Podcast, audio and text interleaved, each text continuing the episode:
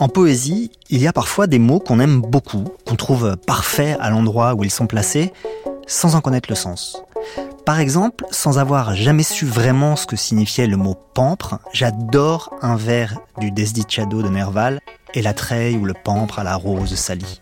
C'est, je trouve, un des plus beaux vers que je connaisse. Mais le pampre, je ne sais pas trop ce que c'est.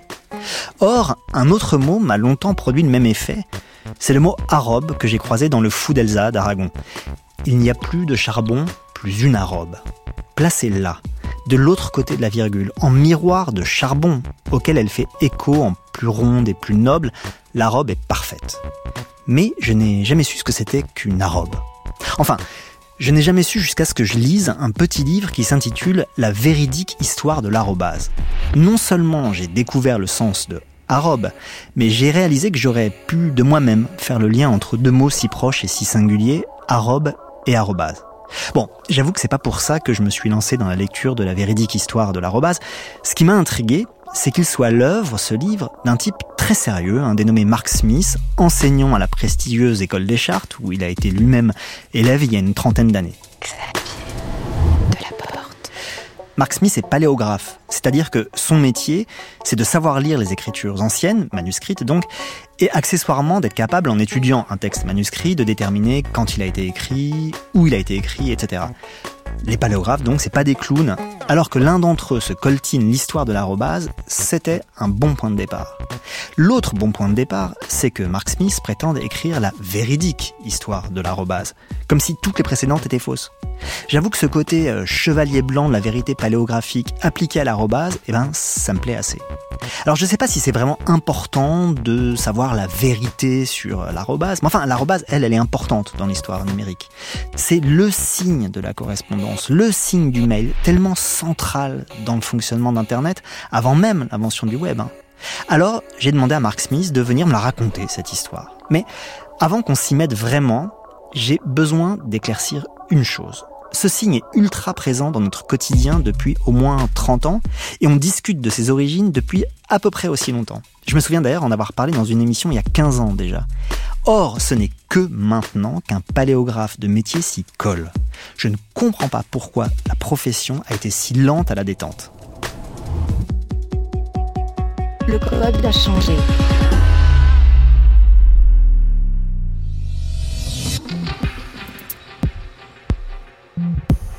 C'est une question qui, pour les paléographes, est très anecdotique. Hein. C'est pas un sujet fondamental.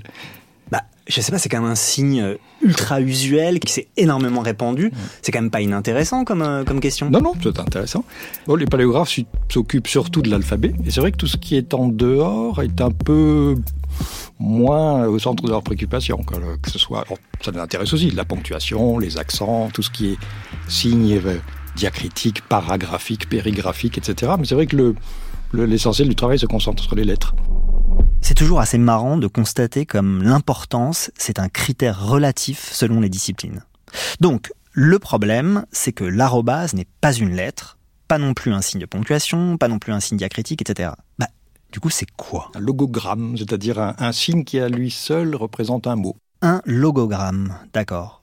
Et euh, à propos de ce logogramme, Mark Smith écrit dans son petit livre une chose qui m'intrigue.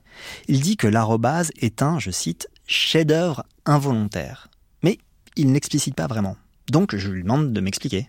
Disons qu'il est très bien adapté à la fonction qu'il a, a prise dans l'univers numérique pour euh, plusieurs raisons. Alors c'est la première lettre de l'alphabet, ce qui est très bien.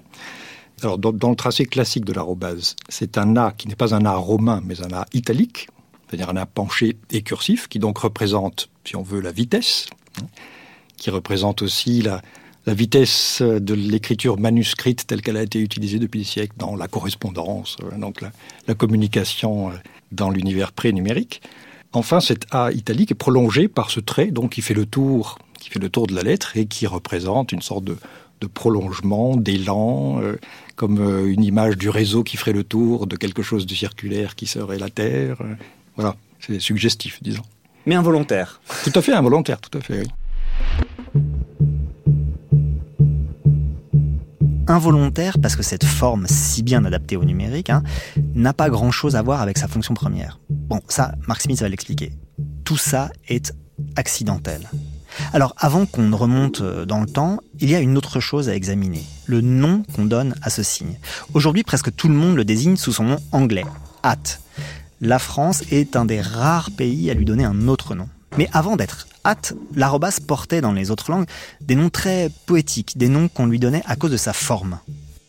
Ça peut être un animal enroulé euh, dans sa sieste, un petit chat, un petit chien, euh, un petit canard. Ça peut être une pâtisserie roulée, ensaïmada, donc selon le nom d'un gâteau de Majorque. Euh, Avec des, des, trucs rigolos qui sont que par exemple c'est escargot à la fois en italien et en coréen. Bah, c'est ce que ça évoque peut-être le plus spontanément, oui, cette euh, spirale, donc chiocciola en italien. Tous ces noms-là ne nous disent absolument rien du signe et de son histoire. Et donc à l'opposé, il y a le nom qui est utilisé en français, arrobase, nom assez flottant dont on ne sait pas très bien, surtout euh, dans les temps du, début de l'Internet, on entend arrobas, arrobasque, arabesque, toutes sortes de formes dont on ne sait pas d'où ça vient en tout cas. Et puis il y a du côté de la péninsule ibérique, en Espagne, la forme arroba. C'est le nom d'une ancienne, ancienne mesure ibérique qui a été utilisée donc depuis le XIe siècle, depuis 1088, on a les premières attestations. Pour les Espagnols, ce n'est c'est beaucoup moins mystérieux que pour les Français. Ce qui est mystérieux, c'est comment ce nom est arrivé en France. Pourquoi est-ce que les Français l'appelleraient d'un nom d'origine espagnole? C'est un des aspects que j'essaie de démêler dans le livre, en montrant euh, ce que les typographes français ont pu euh, faire avec ce signe euh, depuis 200 ans, en produisant des signes pour l'exportation pour l'Espagne peut-être, en imprimant eux-mêmes des livres où de temps en temps on a besoin de ce signe, comme des grammaires espagnoles. et c'est par ce cet usage très très limité hein, qu'on en a en France depuis 200 ans que visiblement il y a des typographes qui savaient encore euh, à l'époque du début de l'Internet que cette chose s'appelait une arrobase. Premier mystère éclairci. Si nous autres Français, on est les seuls quasiment au monde à dire arrobase, c'est donc en souvenir de son usage en Espagne, qui était resté dans la mémoire de quelques personnes, donc quand le signe est réapparu massivement à l'ère numérique. C'est assez étonnant. Mais bon, il va falloir maintenant s'atteler au mystère principal. D'où vient l'arrobase elle-même? Pas le nom, hein, mais le signe. Alors, partons de ce qu'on sait. La manière dont on l'utilise aujourd'hui, pour signifier un compte dans les réseaux sociaux par exemple, provient d'un autre usage très courant, hein, qui est un peu plus ancien, celui qu'elle a dans les adresses e-mail. Bon, c'est comme ça que l'arrobase est entrée dans les cultures numériques, par le mail. Mais comment et pourquoi ce signe s'est-il retrouvé dans les adresses mail? Ça, c'est une histoire qui est bien connue. C'est euh, un informaticien du nom de Ray Tomlinson qui est mort euh, l'an dernier et qui euh, travaillait donc dans les années, au début des années 1970, sur un réseau qui s'appelait à l'époque l'ARPANET, qui était l'ancêtre de l'Internet, mais qui était encore un réseau expérimental militaire qui n'était pas du tout ouvert au public. Et un des, aspects de son travail a consisté à chercher à communiquer un message de machine à machine. Alors ça s'est passé pour la première fois fin 1971, dans un bureau entre deux machines, donc qui étaient pratiquement euh, côte à côte, et devant donner un format à l'adresse à laquelle il voulait, hein, adresser ce, message, il a cherché sur son clavier comment euh, euh, rédiger cette adresse, quel signe il pourrait utiliser pour articuler le nom de la personne et le nom de la machine sur laquelle cette personne pouvait être jointe. Et il a pris un peu au hasard, le signe, cet A enroulé, dont il ne savait même pas apparemment euh, ce qu'il signifiait en anglais, euh, simplement parce que euh, voilà, c'est un signe qui n'avait pas de fonction précisément alphabétique et qui donc pouvait servir à ce qu'on voulait. Donc c'est par hasard que l'arrobase prend la fonction qui a fait son succès. La fonction, je rappelle, aussi centrale dans ce que c'est qu'Internet. Mark Smith dit que on pouvait en faire ce qu'on voulait de ce signe.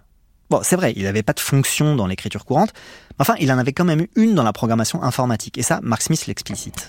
Une, fonction qui était celle de commander l'effacement de ce qui avait été écrit euh, devant. Et donc, euh, voilà, ça a posé problème, paraît-il, pour euh, certains de ceux qui ont voulu utiliser son système de messagerie et dont les, adresses s'effaçaient au fur et à mesure qu'il les écrivait. Donc ça, ça tient en fait précisément que comme ceci n'avait pas de, fonction particulière, il avait servi des fonctions accessoires parfois, contradictoires. Alors aujourd'hui, plein de langages informatiques utilisent l'arrobas pour diverses fonctions. Hein. Mais j'ai pas retrouvé le langage qu'il utilisait pour effacer. Peut-être que cette fonction d'effacement a elle-même disparu, ce qui serait assez beau. Mais bon, je m'égare, revenons à l'histoire de l'arrobase. Donc, Tomlinson utilise ce signe dans le premier mail parce qu'il est sur le clavier, tout simplement, et qu'il ne servait pas à grand-chose. D'où la question suivante. Pourquoi l'arrobase se trouvait-elle sur les claviers des ordinateurs au début des années 70 sans avoir de fonction connue, même par un informaticien? L'arrobase se trouvait sur les claviers parce que elle servait traditionnellement à indiquer, d'une manière générale, les taux dans l'écriture commerciale. Le taux, ça peut être le prix, tant de dollars pour tel article. Ça peut être un taux d'intérêt, ça peut être euh, toutes sortes de choses. Et donc, dans la dactylographie, dès 1883, on a le premier clavier sur une machine destinée spécifiquement à une utilisation euh, commerciale et qui euh, présente donc sur le clavier une arrobase pour ces usages-là. Ça a perduré sur les machines à écrire et puis ça un peu naturellement, enfin ou accidentellement si on veut, ça, ça s'est retrouvé sur les claviers d'ordinateur également parce que les ordinateurs pouvaient servir pour le commerce, mais aussi voilà comme une touche euh, qui pouvait servir à des usages divers et, imprévisibles. Alors voilà, si l'arrobase est sur les claviers d'ordinateur, c'est donc parce qu'elle était auparavant sur les claviers de machine à écrire. Alors ça, en soi, ça raconte quelque chose. Il y a eu un transfert d'interface d'une technologie à une autre. Du clavier de la machine à écrire au clavier de l'ordinateur. Donc, d'un objet mécanique à un objet informatique. Ce qui va pas de soi, hein. parce que les deux fonctionnent pas du tout de la même manière. Sur la machine à écrire mécanique, la touche commande directement l'action. Physiquement, on appuie sur une touche qui déclenche une baguette et celle-ci inscrit le caractère sur le papier. C'est pas du tout le cas pour un clavier d'ordinateur, hein, sur lequel la touche n'est qu'un signal. Or, ce transfert direct a produit une bizarrerie qui est hyper connue dans le monde des interfaces homme-machine. C'est le fait qu'on ait des claviers d'ordinateur sur lesquels les lettres ne sont pas disposées dans l'ordre alphabétique, mais en QWERTY ou en AZERTY pour la France. Alors, cette disposition, elle est directement héritée des machines à écrire, où elle servait à ralentir la frappe pour que les baguettes les plus utilisées ne s'en mêlent pas. Et donc, quand sont apparus les premiers ordinateurs, et avant les premières machines à écrire électroniques, hein, on a gardé cette disposition alors même qu'elle n'avait plus aucune raison d'être. Simplement parce que les gens susceptibles de taper sur ces claviers étaient habitués à cette disposition. Donc, nos claviers d'ordinateur, ils sont les héritiers d'une contrainte qui a disparu. Ils sont en quelque sorte archaïques. Et ça, ça m'a toujours fasciné. Et ce qui est drôle d'ailleurs, c'est que les ingénieurs chargés de fabriquer le Minitel avaient eu le même raisonnement. Au début, ils se sont dit, bon, on va mettre des claviers alphabétiques.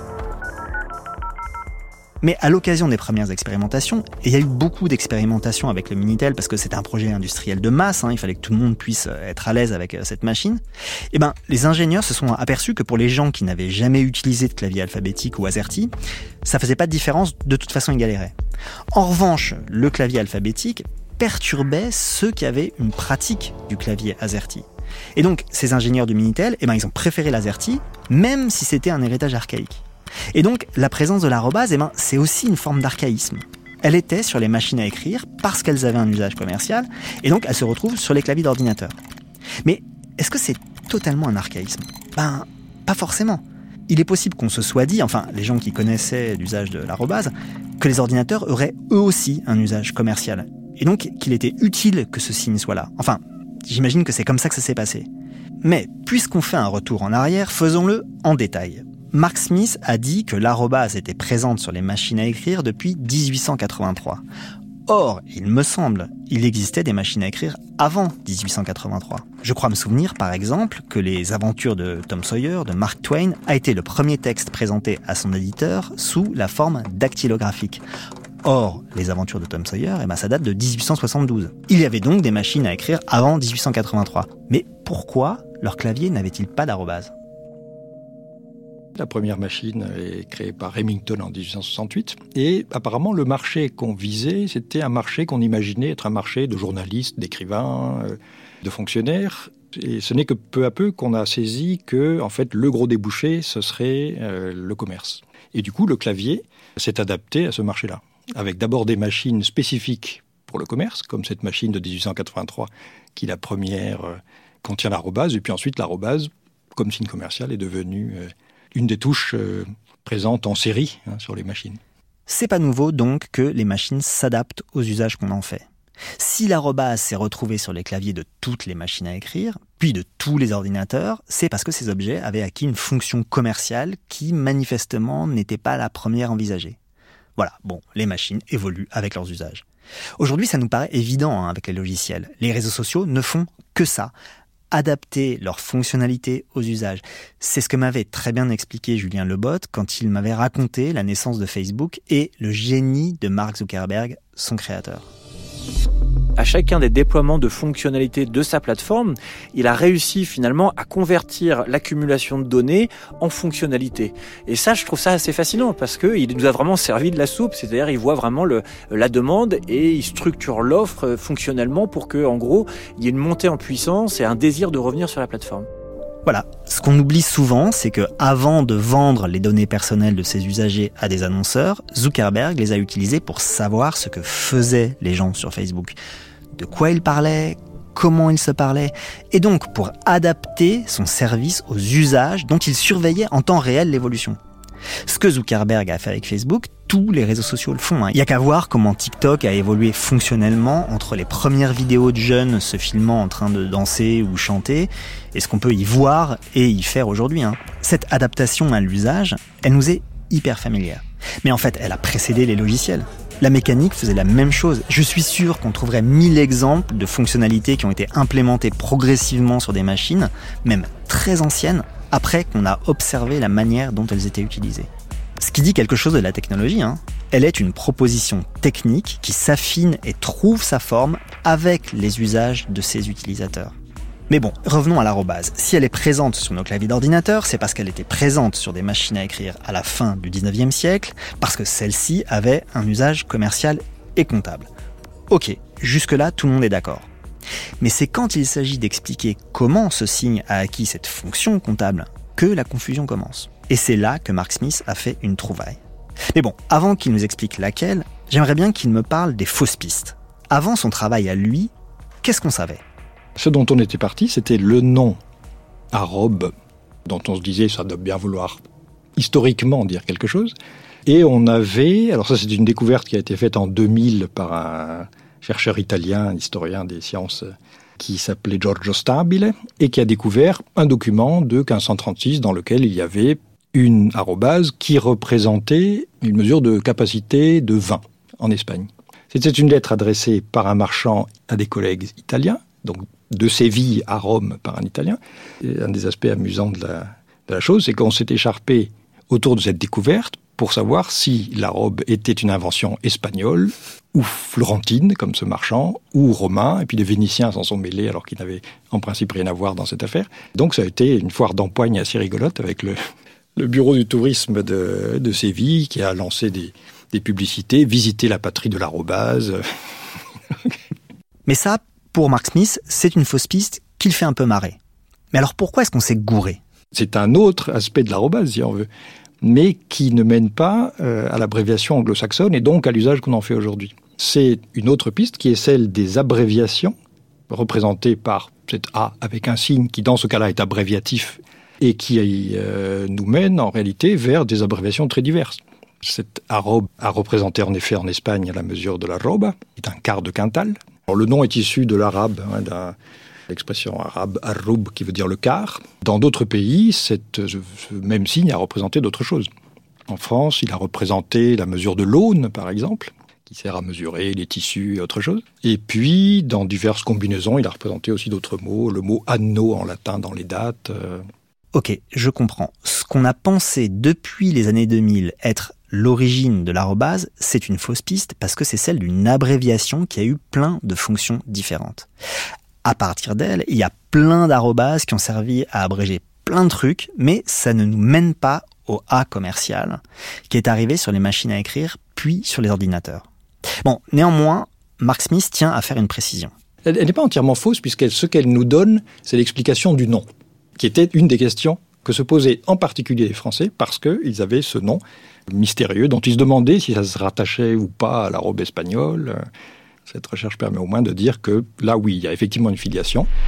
D'accord. Donc, la piste de l'abréviation permet de comprendre qu'on ait donné ce nom d'arobe et d'arrobase à ce signe, même s'il avait une autre provenance. Donc, on a confondu différents usages sous un même nom parce que le signe était le même. Du coup, là, on comprend le beau vers d'Aragon. Il n'y a plus de charbon plus une arrobe, eh ben, il fait référence à l'unité de mesure espagnole. Alors là, je prends la mesure de la complexité du métier de paléographe. Le nom donné à notre hâte informatique provient d'un même signe, mais qui servait à autre chose. C'est pas super simple. Mais à ce stade, moi, ce que j'ai quand même très envie de savoir, hein, c'est quelle est la bonne piste? Et là, on en arrive à la trouvaille de Mark Smith.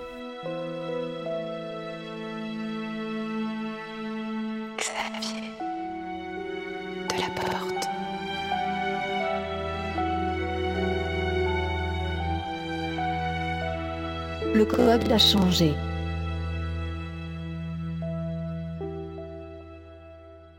Si on repart du document de 1536, c'est un document donc qui a été célébré comme euh, le berceau de, de l'arrobase parce qu'il y a, je disais, dans le texte une mesure de vin, une arrobe de vin représentée par ce signe. Or, dans le même texte, ce qui n'avait pas été commenté par celui qui a découvert le document, il y a à la première ligne une autre arrobase dans le mot addi, qui en italien veut dire au jour. Hein, donc c'est simplement le début de la date du document, addi, tel jour, 1536. Et ça, donc ça, c'est quelque chose qui a été relevé à l'époque, hein, au tout début des années 2000, par Denis Muserel, éminent paléographe, malheureusement disparu depuis peu, mais dont personne n'a rien fait ensuite. Et en réalité, dans ce document, on trouve donc conjointement les deux usages de l'arrobe. On a poursuivi euh, l'arrobe comme abréviation de l'arrobase en laissant tomber l'arrobe comme simple préposition qui était en tête de l'acte. Et donc, à partir de là, effectivement, constatant qu'il y avait une piste espagnole également pour la préposition, j'ai cherché dans les archives espagnoles et j'ai trouvé en particulier, donc dans des actes de notaires euh, aragonais au XVe siècle, des exemples particulièrement de dates précisément introduites par, euh, par cette préposition sous cette forme euh, graphique particulière. Et de là, je suis remonté petit à petit et la piste s'étiole autour de 1400. Voilà, on n'arrive pas à remonter plus haut. Mais la plus ancienne, donc, est 1415. C'est quoi, en 1415 C'est 1415, un acte notarié euh, dans un patelin qui s'appelle Daroca, euh, en Aragon, par un notaire qui est visiblement d'origine française plutôt. Il s'appelle Bartholomé de Verdun, c'est-à-dire certainement Verdun sur Garonne. Hein, il venait de l'autre côté des Pyrénées, mais son, le style d'écriture, on peut dire, est un style à l'espagnol, donc il a été formé certainement en Aragon. Tout ça est dingue. Bon, d'abord, je veux pas faire le mec qui voit des signes partout, hein, mais l'auteur de ce si beau vers, il n'y a plus de charbon, plus une arrobe, s'appelle Louis Aragon. C'est quand même une étrange coïncidence que la première occurrence de l'arrobase dans un texte, Mark Smith l'ait découverte en Aragon. Qui plus est sous la plume d'un notaire d'origine française. Je ne veux pas me résoudre à croire que tout ça soit complètement un hasard. Et deuxième chose très étonnante, dans le documentaire qui a servi de point de départ à la fausse piste, il y avait la trace de la bonne piste, mais on l'a pas suivi. Bon, je résume. L'origine de notre signe, ce n'est pas l'abréviation, mais c'est une préposition qui est stylisée et dont on repère la première trace en 1415. Mais ce que je comprends pas, c'est comment Mark Smith peut être aussi certain de son hypothèse. Cette arrobase prépositionnelle, en Espagne, je la trouve jusqu'au premier tiers, en gros, première moitié du, XVIe siècle. Et à partir de là, je la trouve moins fréquemment en Espagne. J'ai l'impression qu'elle est un peu évacuée au profit précisément de, l'emploi de ce signe pour l'abréviation arroba. C'est pour ça sans doute aussi qu'on a perdu de vue cette fonction-là du, du, signe, c'est parce que effectivement après le début du XVIe siècle, ça disparaît des sources espagnoles, mais ça continue très allègrement dans l'usage italien. Les commerçants italiens, les marchands italiens ont, à ce qui me semble, rapporté ce signe d'Espagne, et ils s'en servent eux, très abondamment. Jusqu'aux alentours de 1800, on trouve constamment euh, l'arrobase utilisée comme simple préposition à, pour des dates, mais aussi précisément pour des taux, des prix, euh, pour renvoyer euh, d'une lettre de change au registre où elle sera notée. On met à la page temps avec une arrobase, etc. C'est vraiment une façon de faire ressortir le signe simplement dans la page. Donc, la forme particulière de ce signe sert à distinguer la préposition, pour qu'elle soit plus visible qu'un simple A. En effet, rien à voir avec une abréviation. Ok, donc Mark Smith a remonté la piste d'un notaire aragonais du XIVe siècle jusqu'à l'Italie du XVIIIe siècle. Mais ça, ça ne nous explique toujours pas pourquoi, à la fin du XIXe siècle, l'arrobase se retrouve sur des machines à écrire qui sont américaines, car les machines dont il nous a parlé sont américaines. Alors je lui pose la question, mais bon, ce serait allé trop vite. Mark Smith nous laisse encore un peu de temps sur le continent européen. Ce qu'on constate dans le reste de l'Europe, c'est euh, l'utilisation de la préposition à à la manière italienne et peut-être aussi euh, sous l'influence de la langue française, essentiellement à partir du XVIIe siècle, quand le, français prend un statut de, langue internationale euh, bien connu. Et donc on a une préposition à qui est utilisée dans des langues non romanes, en allemand, en néerlandais, en suédois, euh, qui est certainement diffusée accompagnant les techniques de comptabilité à l'italienne, qui sont utilisées par les commerçants de, de toute l'Europe. Ah ok, c'est vachement intéressant ça. Mais ce que je sais pas, moi, c'est pourquoi toute l'Europe se met à adopter un signe commercial italien.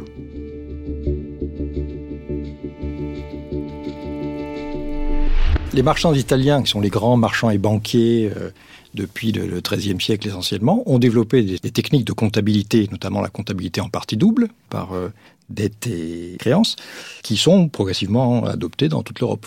Et donc, dans ce contexte-là, la préposition italienne a devient pratiquement une sorte de signe mathématique d'usage technique indépendant de la langue et qui de ce fait est adopté dans euh, aussi bien les, documents comptables des autres pays. Mais dans ces pays-là où A n'a pas de fonction propre, il n'est pas nécessaire de l'habiller à la manière de l'arrobase. Et donc on écrit simplement A accent souvent, à la manière italienne ou française. Voilà. Passionnant. Toute cette histoire est liée au fait que les Italiens imposent à toute l'Europe leurs règles comptables. Et dans ces règles comptables, il y a la préposition à qui s'exporte aussi. Mais Mark Smith, il a dit un truc intrigant. Il a dit qu'une fois exporté dans les langues non romanes, le signe avait perdu sa queue. Il s'écrivait juste comme un A accent grave. Donc, si je comprends bien, l'arrobase, le logogramme, elle aurait dû disparaître. Et je ne comprends pas pourquoi le A a un moment retrouvé sa queue, si je puis dire. C'est ce même A accent qui arrive en Angleterre comme il est arrivé partout ailleurs, mais qui en Angleterre précisément présente un risque de confusion avec quelque chose qui existe en anglais et qui est l'article indéfini anglais A. Et donc progressivement cet A avec une espèce de d'extension diacritique qui est un, petit zigouigoui assez varié, euh, finit par s'aligner sur la forme à l'italienne et à partir du milieu, en gros, du, XVIIIe siècle en Angleterre, cette forme-là prend cette fonction-là. Et ben voilà, là on arrive à notre arrobase. Quand elle se répand dans toute l'Europe, les Anglais lui font retrouver la forme qu'elle avait en Italie pour la distinguer de leur article indéfini. Et comme au 19e siècle c'est la puissance anglaise qui domine, et ben l'arrobase reprend sa forme anglaise pour tout le monde. Par la même occasion, elle va prendre de nouveaux noms, à commercial ou aussi at parce que en anglais, dans certaines de ces fonctions comptables, elle peut être traduite par la préposition at. Alors là, on est presque arrivé au bout. Mais il manque une étape. Il me semble que c'était donc sur des machines américaines qu'on trouvait l'arrobase à la fin du 19e siècle.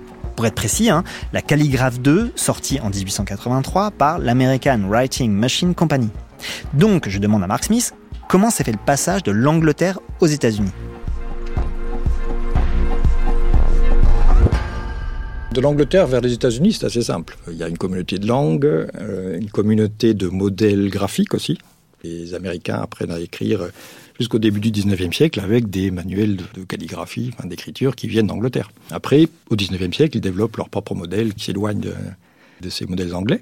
C'est difficile de dire la date précise d'arrivée de, de l'arrobase en Amérique, mais tant que les États-Unis, c'était encore l'Angleterre, hein, tant que c'était une colonie anglaise, en Amérique du Sud, on écrit comme en Espagne, et en Amérique du Nord, on écrit comme en Angleterre. Bon, ma question était un peu conne, j'en conviens, et d'ailleurs Mark Smith me le signifie assez gentiment, mais je voulais être certain. Voilà, on a bouclé la boucle. On comprend comment l'arrobase part de l'Aragon au XIVe siècle et arrive à nos claviers d'ordinateur à la fin du XXe siècle. Et ce qui est passionnant, c'est que c'est une histoire de comptabilité. Alors, à première vue, ça pourrait sembler un peu vulgaire que ce soit la comptabilité qui nous ait apporté ce signe.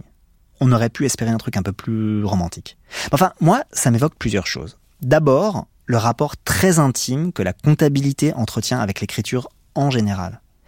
Il y a quelques années, j'avais interrogé la grande anthropologue et historienne de l'écriture Clarisse Ehrenschmidt. Et on avait discuté des tout débuts de l'écriture.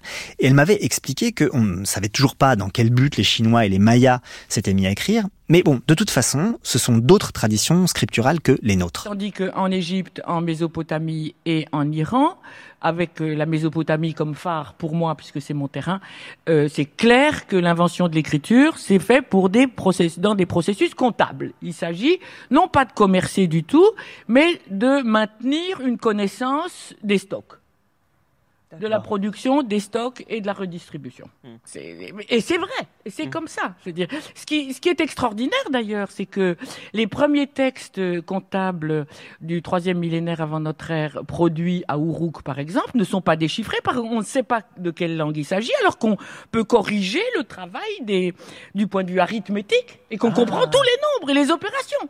Mais on ne sait pas très bien ce que ça représente. Ah oui, c'est étonnant ça. D'accord. On ne sait pas si ce sont des denrées qui rentrent dans un stock où on les garde, des denrées agricoles, hein, du grain, euh, par exemple, le plus souvent, ou du bétail sur pied, ou, si- ou si ce- ces denrées sortent des stocks. On ne sait pas ça. Et on, on, on peut pas lire. On Ouais. n'est même pas sûr que ce soit du sumérien. hein. Mais on lit très bien le travail arithmétique des, des comptables. Notre tradition scripturale, elle est donc née de la comptabilité. Ça, il faut toujours l'avoir en tête. hein. Et donc, d'une certaine manière, l'histoire de l'arrobase, eh ben, elle s'inscrit dans cette tradition. L'histoire de l'arrobase est en partie l'histoire d'un signe comptable qui, au fil du temps, devient autre chose. Mais cette histoire de l'arrobase, elle m'évoque aussi la puissance de la comptabilité en tant que système de normes d'écriture. Ça, c'est un truc qu'on ignore le plus souvent et qu'on méprise, hein, parce que la comptabilité, c'est chiant, la comptabilité, c'est imbitable. Mais quand on l'envisage d'un autre point de vue, bah, c'est beaucoup plus intéressant. Faire de la comptabilité, en fait, c'est quoi? C'est une manière d'ordonner le réel. Et ça passe par la transcription. Donc il faut des signes, et imposer sa manière de transcrire le réel économique, imposer ces signes, eh ben, c'est un symptôme de puissance. Ça a été le cas des Italiens autour et même avant la Renaissance, et ben, c'est aujourd'hui le cas des Américains. Ce sont les Américains qui aujourd'hui imposent au monde leurs règles comptables. Bon, et ben, l'arrobase, en passant de l'Espagne à l'Italie, vers l'Angleterre, puis vers les États-Unis, elle est l'héritière de l'histoire de l'impérialisme économique et comptable. Et ben ça, c'est pas inintéressant.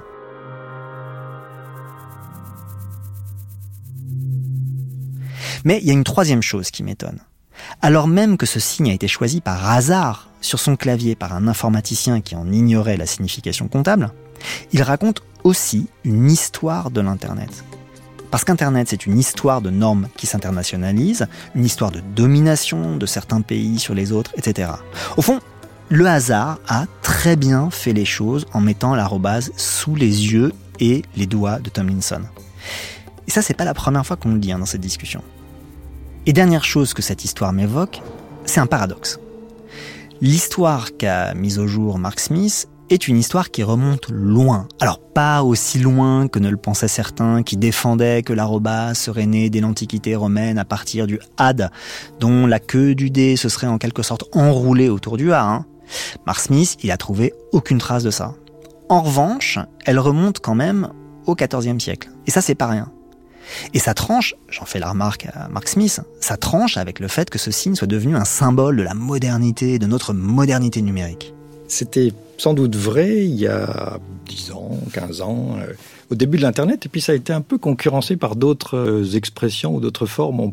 On, parle peut-être plus aujourd'hui avec des, préfixes comme euh, E, e-commerce, ce genre de choses. L'arrobase est peut-être moins à la pointe de la modernité qu'elle qu ne pouvait le sembler il y a 20 ans. Mais effectivement, dans les, premières années d'Internet, l'arrobase était absolument partout.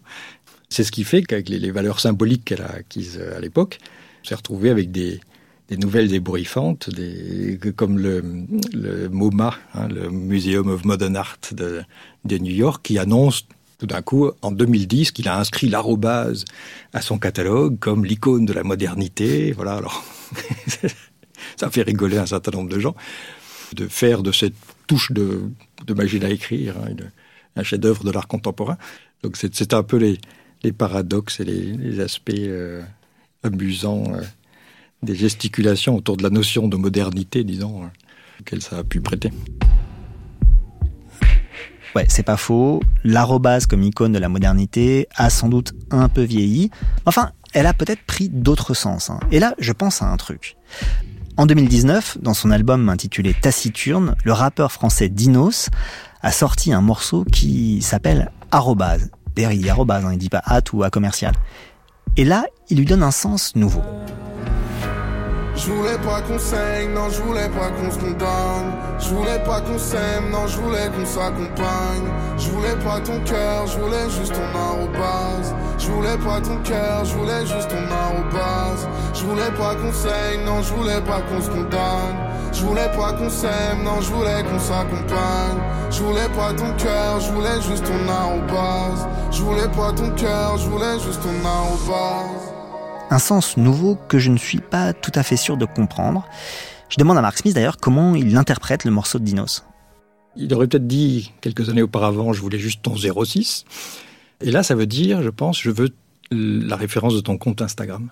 Oui, mais qu'est-ce que ça veut dire de vouloir que la référence du compte Instagram de quelqu'un et pas le cœur? Ah, ça veut dire, euh, ça veut dire, euh, voilà, je, je, enfin, comment dire? Bah c'est ça la question, c'est comment dire C'est pour dire... Euh, Alors, devant la perplexité de Mark Smith, je suis allé demander à une experte des questions de rap et de numérique, ma fille de 16 ans, qui m'a livré son interprétation. Pour moi, l'expression arrobase, euh, ça veut dire son Instagram. Donc quand il dit que il veut que son arrobase et pas son cœur, du coup ça veut dire que en gros euh, il voulait juste euh, bah, son Instagram et, euh, et que c'est un plan cul quoi. Je soumets cette interprétation à Mark Smith. Je prenais ça plutôt à l'inverse. Je ne veux pas quelque chose de spécialement poussé avec toi, je voulais juste regarder tes photos en ligne. Voilà. Ah mais je pense que c'est une question générationnelle. Mais, c'est intéressant, oui, parce que effectivement, ça m'a laissé assez perplexe au départ aussi. Bon bah voilà, la conclusion, c'est que l'arrobase continue de s'enrichir de nouveaux usages et de nouveaux sens. Et en y réfléchissant, je me demande s'il y a d'autres signes aussi riches dans l'écriture numérique. D'autres signes qui ont une histoire et qui ont une vie. Il y en a un, moi, que je trouve intéressant, c'est celui qu'on appelle le hash en anglais, qui a donné le hashtag. On dit dièse en français. Bon, aujourd'hui on l'utilise pour signifier le sujet d'une conversation, un rapport cognitif entre des contenus, pour le dire euh, d'une manière un peu savante. Hashtag MeToo, hashtag Black Lives Matter sont sans doute les plus célèbres. Mais cet usage, il date pas de Twitter comme je le pensais. On le trouvait déjà à la fin des années 80 sur IRC, un protocole de discussion de l'Internet pré-web. Bon, bah, le hashtag, comme l'arrobase, est entré dans les cultures numériques. Et d'ailleurs, c'est marrant parce que en 2019, la même année que la sortie du morceau de Dinos, eh ben, un autre rappeur français, Naps, a sorti un titre qui s'intitulait Hashtag. Ah,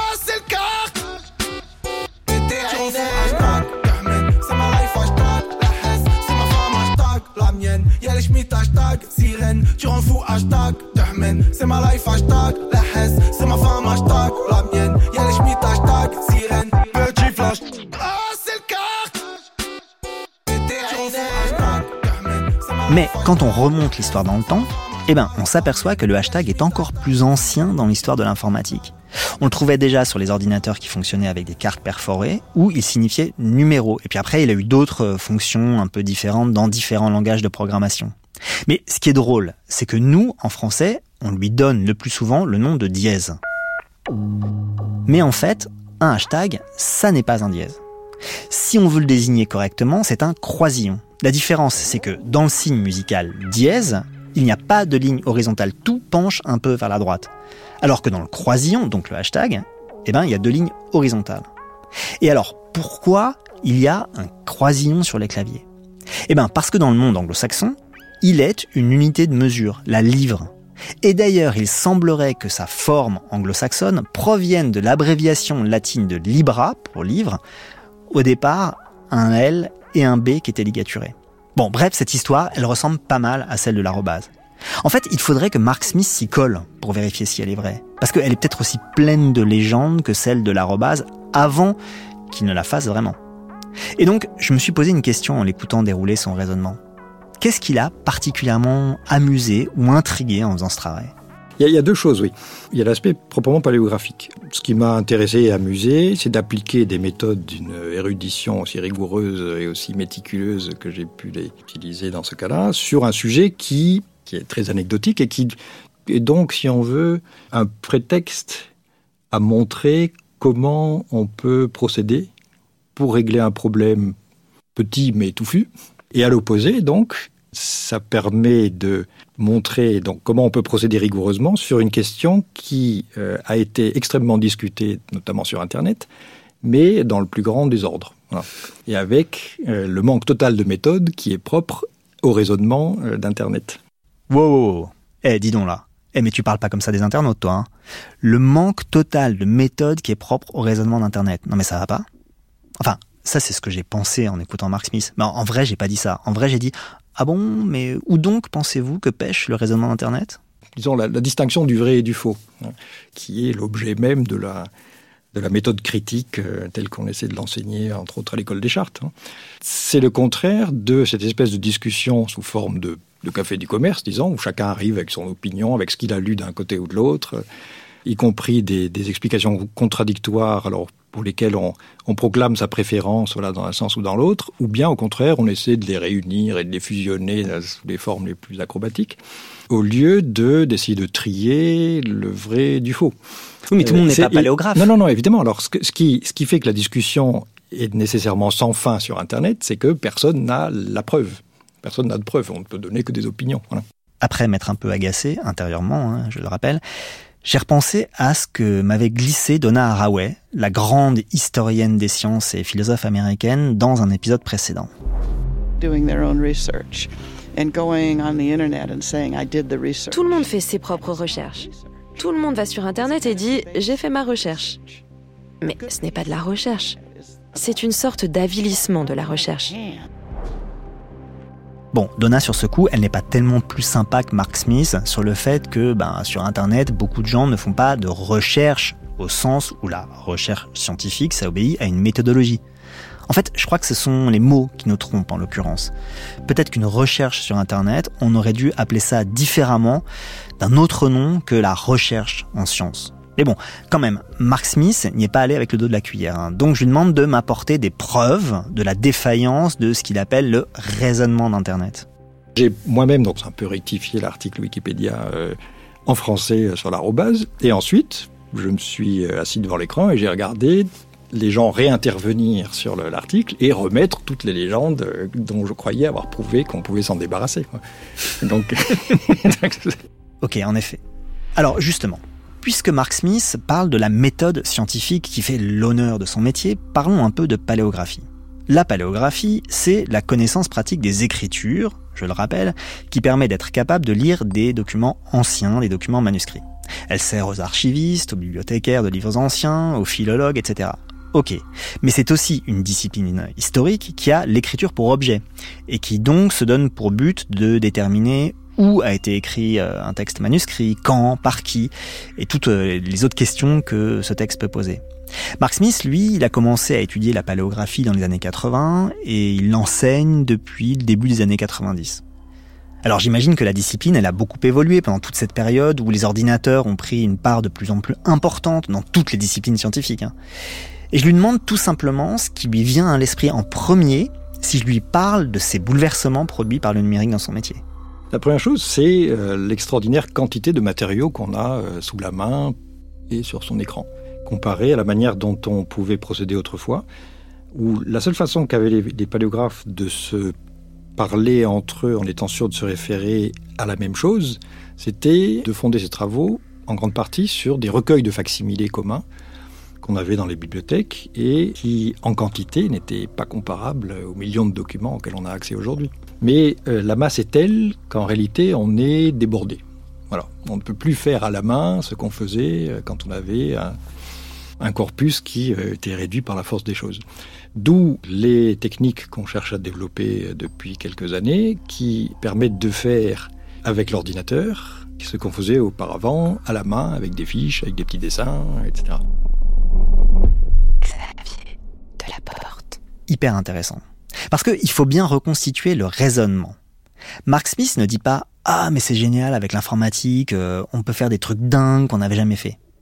Lui, il dit L'informatique a permis de numériser en masse, pas tout évidemment, hein, mais euh, ça augmente quand même de manière considérable ce à quoi on a accès, d'autant qu'on peut, depuis Paris, consulter les archives du monde entier.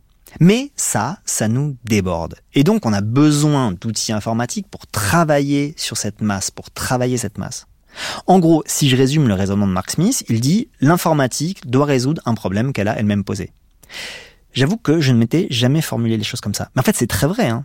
Et on peut l'étendre à beaucoup d'autres domaines que la paléographie. C'est même, au fond, le problème central d'un monde dont les ordinateurs produisent autant de données que le nôtre. Si on ne veut pas s'y perdre, il faut encore plus d'informatique. Il y a un effet d'auto-engendrement qui est assez abyssal en fait. Mais encore une fois, je m'égare. Revenons à la paléographie.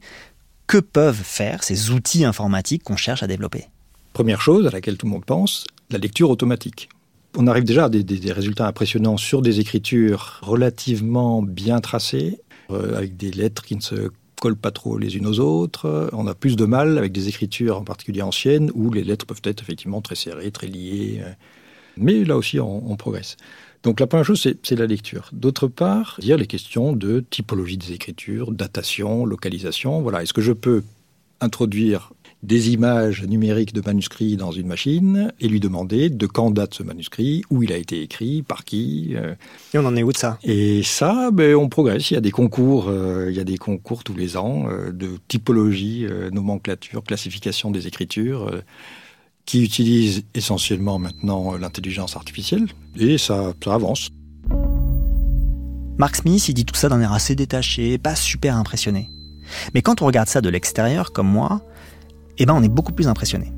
Par exemple, sans y comprendre quoi que ce soit, j'ai juste regardé, hein, j'ai passé des heures sur le site Digipal du King's College à Londres. On y trouve des milliers de caractères isolés, dont certains sont annotés, qui proviennent de très nombreux textes anciens, et que j'imagine on peut ensuite comparer de manière ultra précise, etc.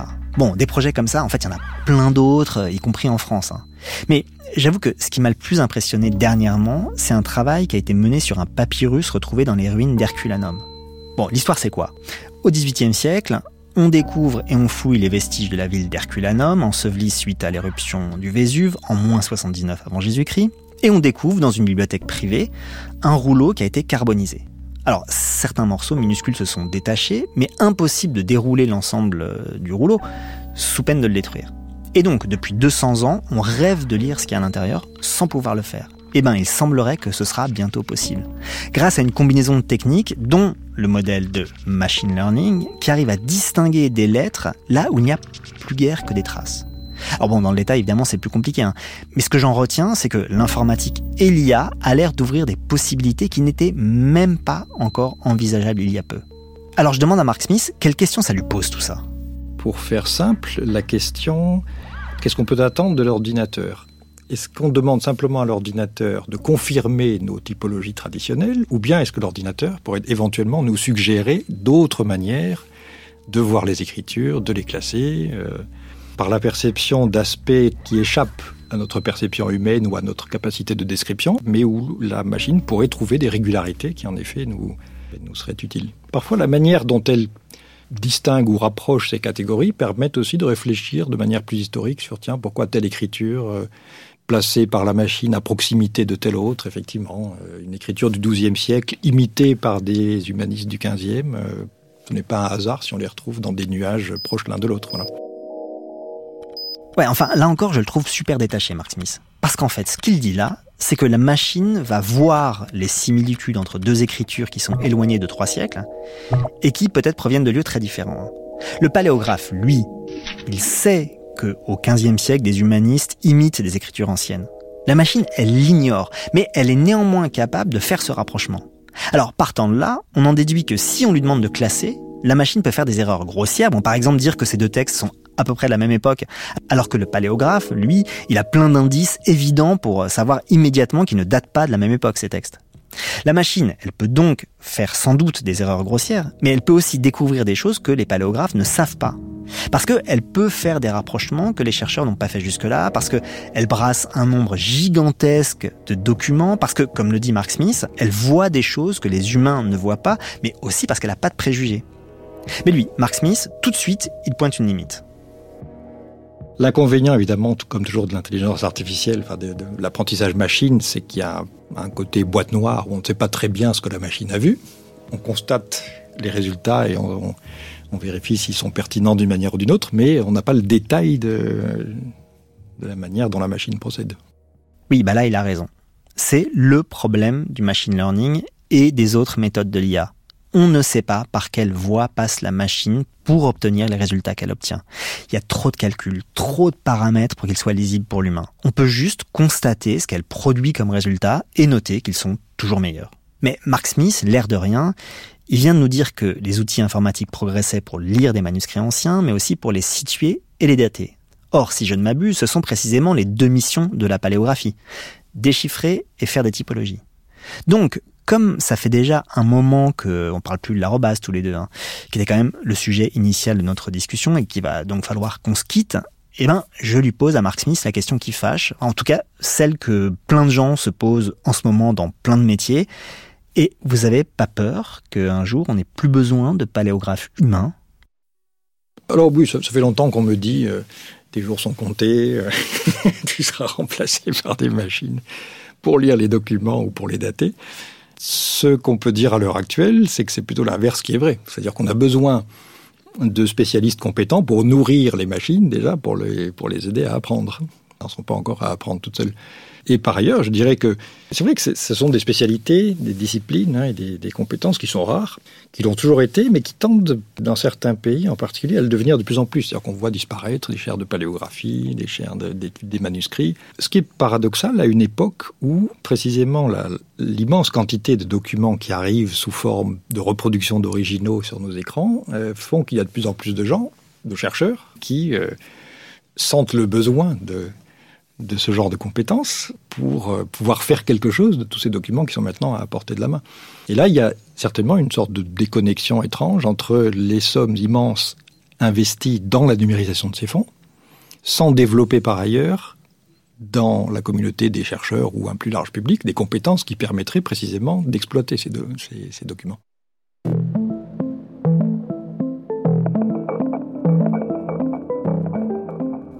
En effet, il y a un paradoxe, gros investissement dans la numérisation des fonds, des projets qui ont recours à l'IA pour ouvrir plein de nouvelles pistes et de moins en moins de postes de paléographes. Mais bon, là on touche à des questions d'allocation des ressources de la recherche qui me dépassent. Il y a juste deux choses dont je suis convaincu. Un, on s'en foutra d'avoir plein de documents et d'outils de pointe pour les lire s'il n'y a personne pour interpréter tout ça, et même pour le comprendre. Deux, 15 ans de travail sur les questions numériques m'ont appris que dans ce moment où les technologies nous incitent sans cesse à nous projeter vers l'avenir, eh ben, on n'a jamais eu autant besoin de gens qui connaissent le passé.